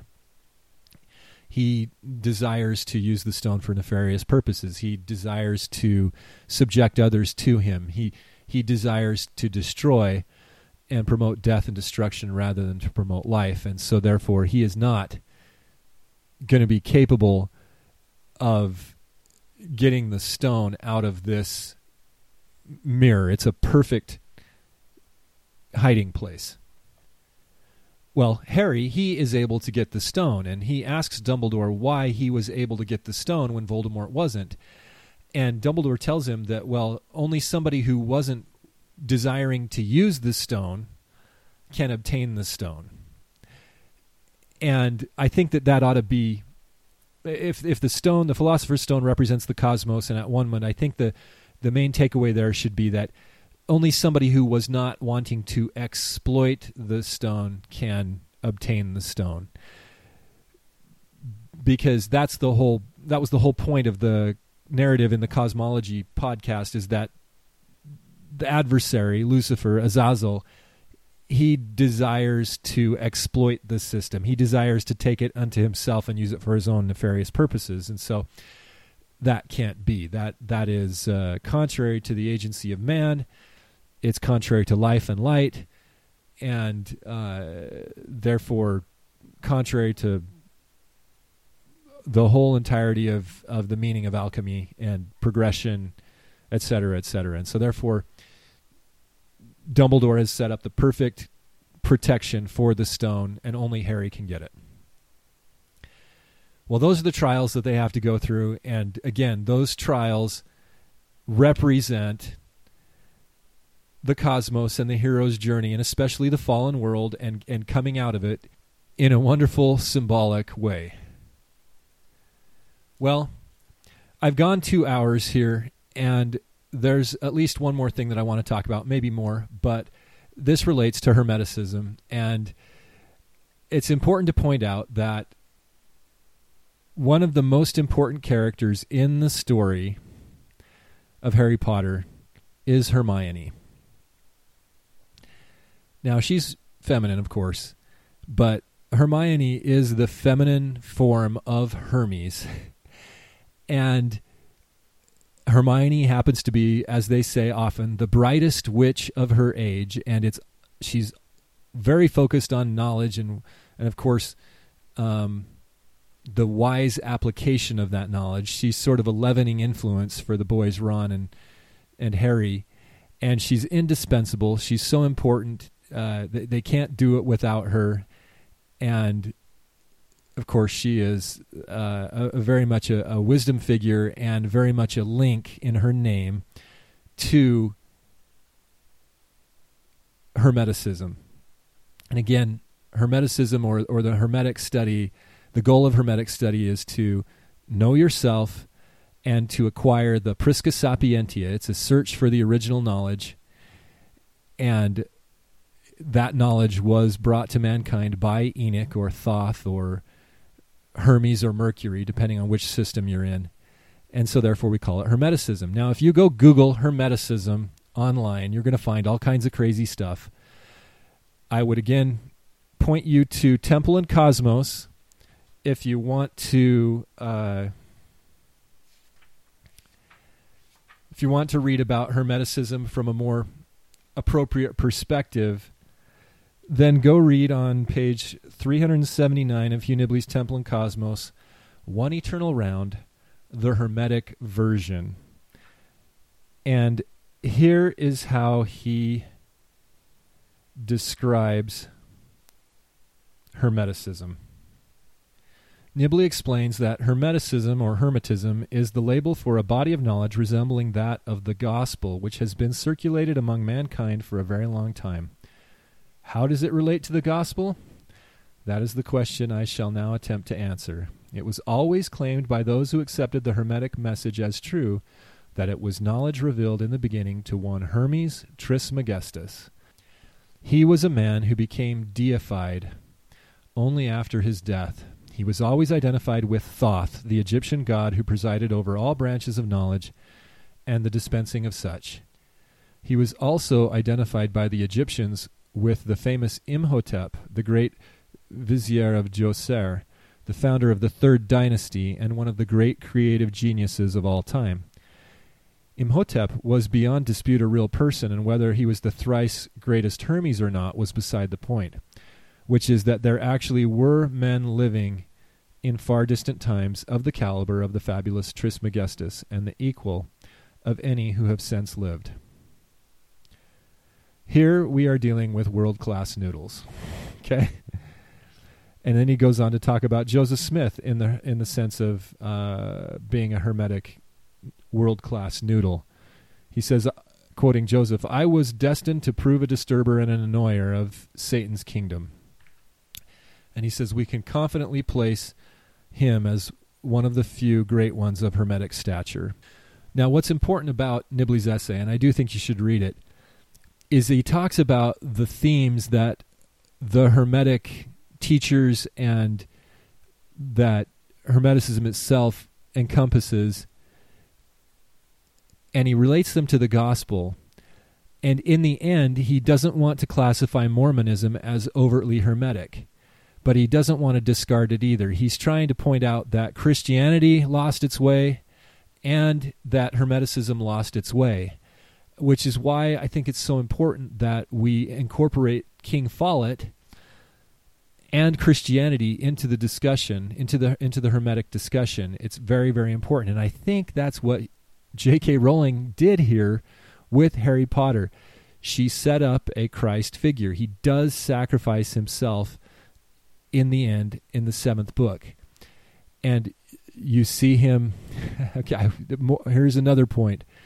You see him linking up with the red-haired woman in the form of Ginny Weasley. The Weasleys are this pure blood wizarding family, clearly representative of those from a higher place. There are 7 kids: Charlie, Bill, Percy, Fred and George, and Ron and Ginny, and only one girl. And they're famous for their red hair, and so was Mary Magdalene, of course, and Harry, of course, marries her in the end after he defeats the Dark Lord. It rhymes really well. This just rhymes really well with what I see as the most resonant, the most flavorful